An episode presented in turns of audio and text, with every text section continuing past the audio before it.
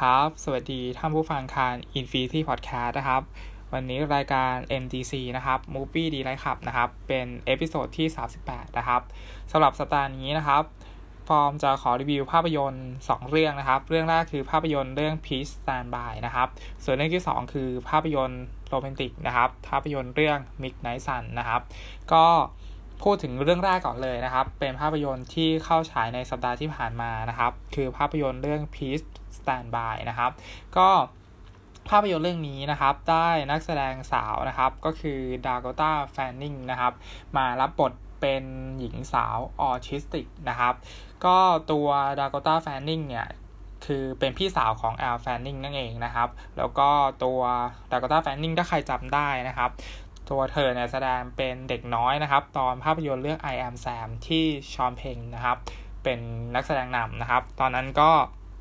เป็นภาพยนตร์ปี 2001 นะครับ ก็ฟอร์ไม่มีโอกาสได้ดูในโรงอยู่แล้วนะครับ แล้วก็ซื้อ DVD มาดูนะครับ I am Sam จำได้ว่าตอนที่ดูครั้งแรกเนี่ย คือร้องห่มร้องไห้มาก ๆ เลยนะครับ เพราะว่าตัวชอมเพนเนี่ยแสดงเป็นเป็นคุณพ่อออทิสติกนะครับ แล้วก็ตัวลูกสาวก็คือดากตาแฟนนิงนี่แหละ คือตอนนั้นเป็นความสัมพันธ์ที่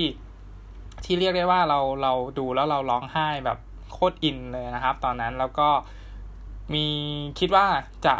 ดูแค่รอบเดียวนะครับ ก็คือไม่ไม่ไม่กล้าที่จะหยิบ DVD เรื่องนี้มาดูอีกรอบหนึ่งนะครับ เพราะว่ากลัวจะร้องไห้อีกนะครับ ก็เลยดูแค่รอบเดียวนะครับ I am Sam ตอนนั้นก็ก็ดาโกตาแฟนนิงแสดงดีมากนะครับ แสดงเป็นเด็กน้อย แล้วก็ฌอนเพนน์ กับมิเชล ไฟเฟอร์นะครับ ก็จำไม่ผิดนะครับ แสดงนำในเรื่องนั้นนะครับ แล้วก็อีกเรื่องหนึ่งนะครับของดากอตาแฟนนิงก็คือภาพยนตร์เรื่อง War of the World นะครับ ก็ อันนี้เป็นลูกสาวของทอมครูซใช่ไหมครับ ที่ทุกคนจะค่อนข้างจะรำคาญเด็กสาวคนนี้มาก เพราะว่าจะจะชอบกรีดอยู่ตลอดเวลาในเรื่องอะไรประมาณนี้ครับ ถ้าใครจำได้นะครับสำหรับเรื่องนี้นะครับ ตัวดากตาแฟนนินก็รับบทเป็นหญิงสาวออทิสติกนะครับ แล้วก็ตัวเธอเนี่ยค่อนข้างที่จะเป็นเด็กเนิร์ดนะครับ คลั่งไคล้ Star Trek นะครับ แล้วก็มันมีเหตุการณ์หนึ่งนะครับ เพราะว่ามีการประกวดแข่งขันนะครับ เป็นการประกวดแข่งขัน เรียกได้ว่าเขาพยายามหาคนที่มาเขียนบทภาพยนตร์ Star Trek นะครับ แล้วก็ประกาศนะครับว่าถ้าใครสามารถที่จะเขียนบทภาพยนตร์ได้ก็ให้มาส่งเข้าประกวดนะครับที่ Paramount Picture นะครับ ทีนี้ตัวหญิงสาวคนนี้นะครับ ก็คือ Dakota Fanning เนี่ยเขาตัวละครตัวนี้ก็เลย ข้างคล้าย Star Trek อยู่แล้วใช่ไหมครับ ก็เลยพยายามที่จะเขียนบทภาพยนตร์นะครับ ซึ่งบทภาพยนตร์ของ Star Trek ที่ตัวละครตัวนี้เขียนเนี่ยมีความยาวเกือบ 400 หน้านะครับ เพราะว่ามันยาวมากๆนะครับ แล้วเราคิดดูเป็นเป็นเด็กออทิสติกอะไรเงี้ย แล้วมีความสามารถในการที่จะเขียนบทภาพยนตร์ได้ดีมากๆนะครับ เขาก็พยายามที่จะนำบทภาพยนตร์ของเขาเนี่ยครับ ส่งเข้าประกวดนะครับ แต่ว่า เส้นทางเนี่ยมันไม่ได้โรยด้วยกลีบกุหลาบใช่ไหมครับ มันก็มีอุปสรรคเกี่ยวกับทางสภาพจิตใจหรือว่าสภาพร่างกายของตัวละครก็ดีนะครับ ในบทบาทของคนเป็นออทิสติกใช่ไหมครับ ซึ่งตัวดากตาแฟนนิงเนี่ยสามารถที่จะแบกรับ ภาพยนตร์ไว้ได้ทั้งเรื่องเลยนะครับ ในบทบาทนี้แล้วก็แสดงได้น่าจดจำมากๆนะครับ คือเรารู้สึกว่าท่าทางแล้วก็อารมณ์ที่ตัวละครส่งมาเนี่ยมันดูสมจริงนะครับ แล้วก็ทำให้เราร่วมอินไปกับพฤติกรรมต่างๆ ได้นะครับ อย่างไรก็ตามเนี่ยมันก็ทำให้เราได้เข้าใจหัวอกคนที่เป็นโรคนี้ได้ในระดับหนึ่งนะครับ แต่ว่ามันไม่ถึงกับเยอะมาก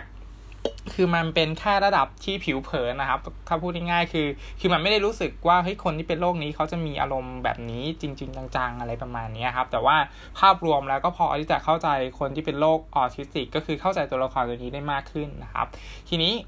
สำหรับเราเราคิดว่าความยากของบทนี้คือ คือตัวละครเนี่ยจะต้องถ่ายทอดอารมณ์ความรู้สึกแล้วก็ ความหลงไหล หรือว่ารักในสิ่งใดสิ่งหนึ่งอย่างอย่างเต็มหัวใจของเขาจริง ๆ เช่นในเรื่องก็คือรัก Star Trek มากๆนะครับ ซึ่งตัวดากตาแฟนนิงเนี่ยทำให้เราเชื่อว่าตัวละครตัวนี้มันมีความรักในสิ่งนั้นจริง ๆ นะครับ แล้วก็พยายามอย่างสุดความสามารถในการที่จะลงมือทำสิ่งสิ่งที่ตัวเองรักนะครับ แม้ว่า ตัวภาพยนตร์เนี่ยมันจะมีฉากที่จงใจหรือว่าตักสลับแบบไม่เอื้ออำนวยให้เรามองเห็นศักยภาพของตัวละครตัวนี้อย่างอย่างเป็นธรรมชาติเท่าที่ควรนะครับ ทีนี้นอกเหนือจากเรื่องราวการมาจนภัยหรือว่าการออกเดินเดินตามความฝันตัวเอง หรือว่าออกเดินตามสิ่งที่ตัวเองต้องการนะครับ ในการที่จะพาบทภาพยนตร์เนี่ยไปส่งให้ถึงมือคนคัดเลือกนะครับ นอกเหนือจากประเด็นเหล่านี้นะครับ ตัวตัวภาพยนตร์เองยังสร้างประเด็นเกี่ยวกับครอบครัวที่ที่น่าสนใจนะครับ แล้วก็สอกแทรกได้อยู่เป็นระยะระยะนะครับ คือจุดนี้เราคิดว่ามันมีทั้งข้อดีและข้อเสียไปพร้อม ๆ กันนะครับ เพราะว่าตัวตัวหนังเนี่ยมันนำเสนอแง่แง่มุมนี้ที่ที่ดีนะครับในในในความหมายหรือว่าในใน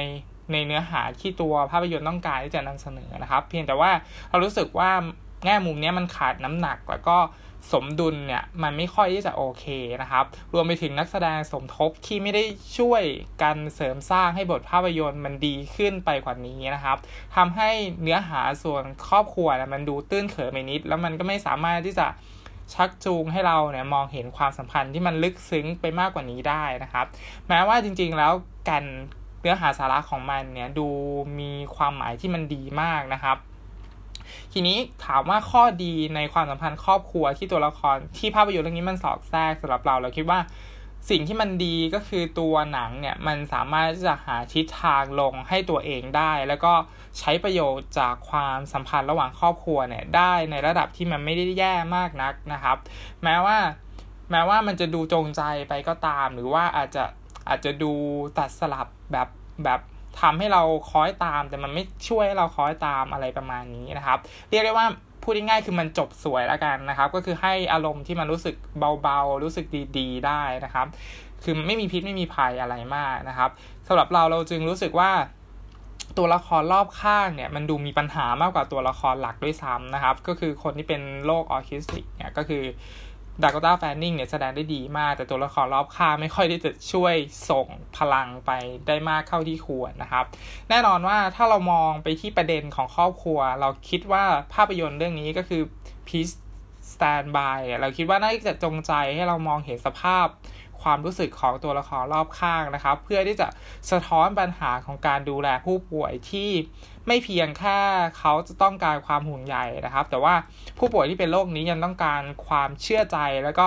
การยอมรับในตัวเขาเหมือนเหมือนกับคนทั่วไปเช่นเดียวกันนะครับ ซึ่งเราคิดว่าสุดเนี้ยภาพยนตร์ต้องการที่จะสอดแทรกนะครับ เพียงแต่ว่าความพยายามที่จะแทรกจุดนี้มันทำให้ตัวภาพยนตร์เองเนี่ยมีทิศทางการเล่าเรื่องที่ดูไม่ค่อยไหลลื่นมาก มากนักนะครับ ท้ายสุดแล้ว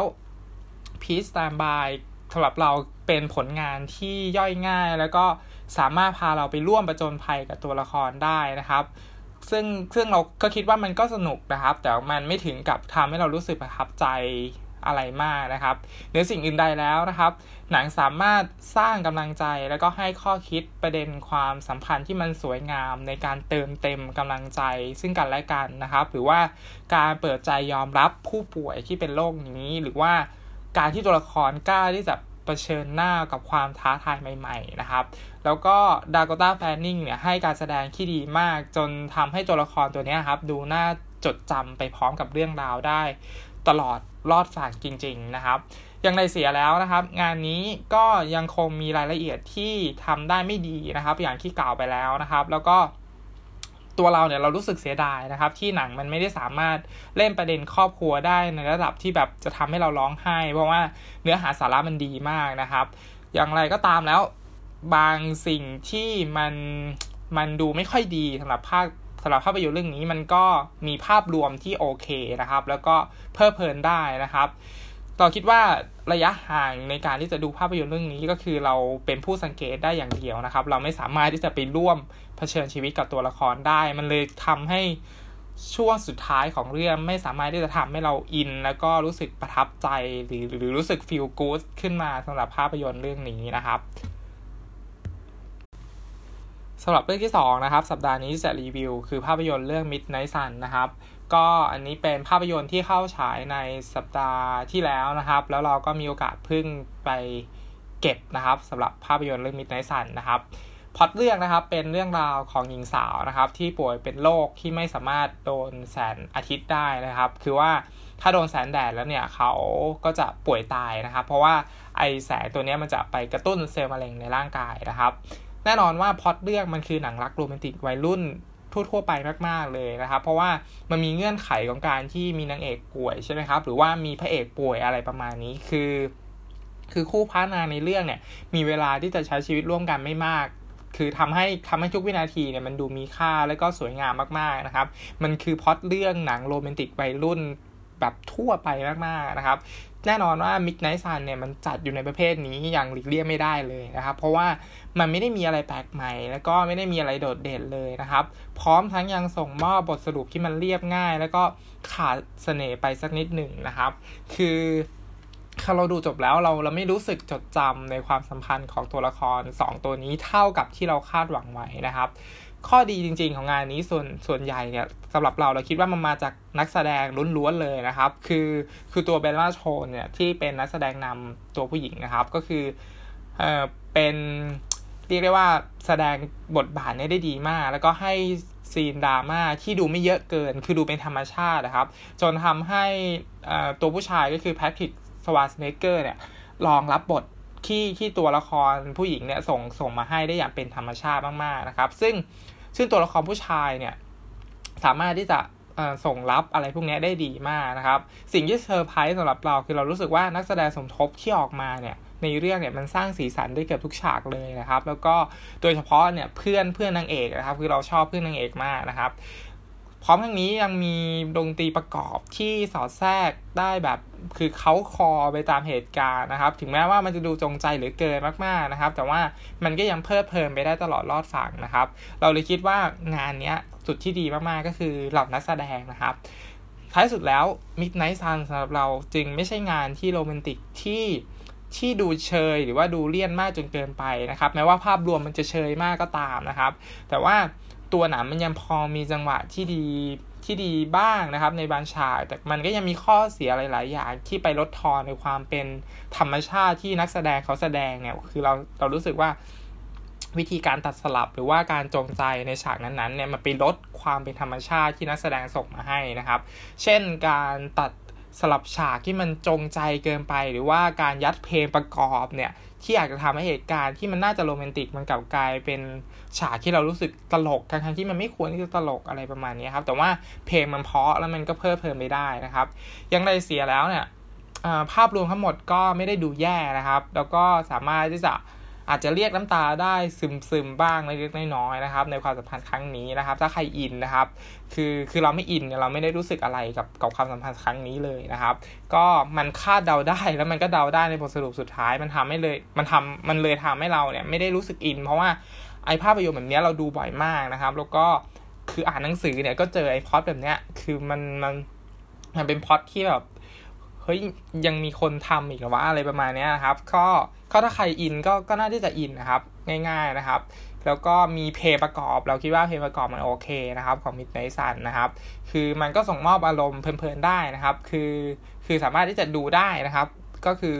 ซื้อแผ่น DVD มาดูที่บ้านอะไรประมาณนี้นะที่จะโอเคนะครับ แต่ว่าถ้าไปดูในโรงอาจจะจะรู้สึกว่าเฮ้ยแบบนี้เราเคยดูแล้วนะ อะไรประมาณนี้มันมันไม่ค่อยมีอะไรใหม่ ให้เราซึ้งจับใจในเรื่องราวแบบนี้นะครับ ก็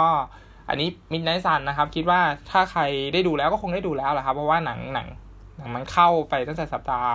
ก่อนหน้านี้แล้วใช่ไหมครับ ก็เอามาพูดให้นิดหนึ่งนะครับ เพราะว่าสัปดาห์นี้มีภาพยนตร์เรื่องแท็กซี่นะครับแท็กซี่เอ่อแท็กซี่ภาคห้าแล้วนะครับ คือเราเลิกดูตั้งแต่ภาคภาคแรกนะครับก็คือภาคสองก็ไม่ได้ดูเลยนะครับ ก็เป็นภาพยนตร์ฝรั่งเศสใช่ไหมเป็นภาพยนตร์ตลกแล้วเป็นแฟนชายแบบแท็กซี่อะไรประมาณนี้นั่นแหละครับ ก็เลยได้ดูแค่ แค่ Please Stand By นะครับ แล้วก็สัปดาห์หน้านะครับมาแล้วนะครับอเวนเจอร์นะครับ Infinity War นะครับ คิดว่าใครหลาย ๆ คนรอดูนะครับ แล้วก็เราก็รอดูเหมือนกันนะครับ เพราะว่าอยากดูว่าฮีโร่ตัวไหนมันจะตายนะครับ คือเรารู้สึกว่าการที่ภาพยนตร์มันมีฮีโร่เยอะ ๆ เนี่ย แล้วมันทำให้ฮีโร่ตายเนี่ย มันน่าสนใจมากนะครับ คือเราอยากเข้าไปดูไอ้ moment ที่ฮีโร่ตายเนี่ย มันจะเป็นยังไงนะครับ เพราะว่าคือ มาเวลเนี่ยมันทำภาพยนตร์แบบปูเนื้อเรื่องมันดีมากใช่ไหมครับตัวละครแต่ละตัวแล้วค่ามันจะมาฆ่าตัวละครตัวไหนทิ้งในภาพยนตร์เรื่องนี้มันน่าสนใจมากๆนะครับ เพราะฉะนั้นใครจะรอดูฉากแอคชั่นใครจะรอดูธานอสสู้อะไรก็แล้วแต่นะครับ แต่ว่าเรารอดูฉากที่ฮีโร่ตายนะครับ ว่ามันจะทํำยังไงนะครับ ก็ ใกล้เข้ามาแล้วนะครับ พรุ่งนี้นะครับก็เข้าแล้วใช่ไหมครับ วันพุธนะครับ Infinity War นะครับ คิดว่าใครหลายๆคนน่าที่จะรอดูภาพยนตร์เรื่องนี้นะครับ แล้วก็ถ้ามีโอกาสฟอก็จะมาพูดคุยให้ฟังนะครับสำหรับภาพยนตร์เรื่อง Avenger Infinity War นะครับ ก็สำหรับสัปดาห์นี้นะครับรีวิว 2 เรื่องนะครับ ภาพยนตร์เรื่องแรกคือ Peace Stand By นะครับ เป็นภาพยนตร์ Feel Good น่ารักน่ารักนะครับ ส่วนภาพยนตร์เรื่องที่ 2 คือ Midnight Sun นะครับ ภาพยนตร์ โรแมนติกนะครับ เรียกน้ำตานะครับ ถ้าใครอินนะครับ ก็สำหรับสัปดาห์นี้นะครับ MDC episode ที่ 38 นะครับก้องขอจบไปเพียงเท่านี้นะครับ ขอให้มีความสุขกับการรับชมภาพยนตร์ครับ สวัสดีครับ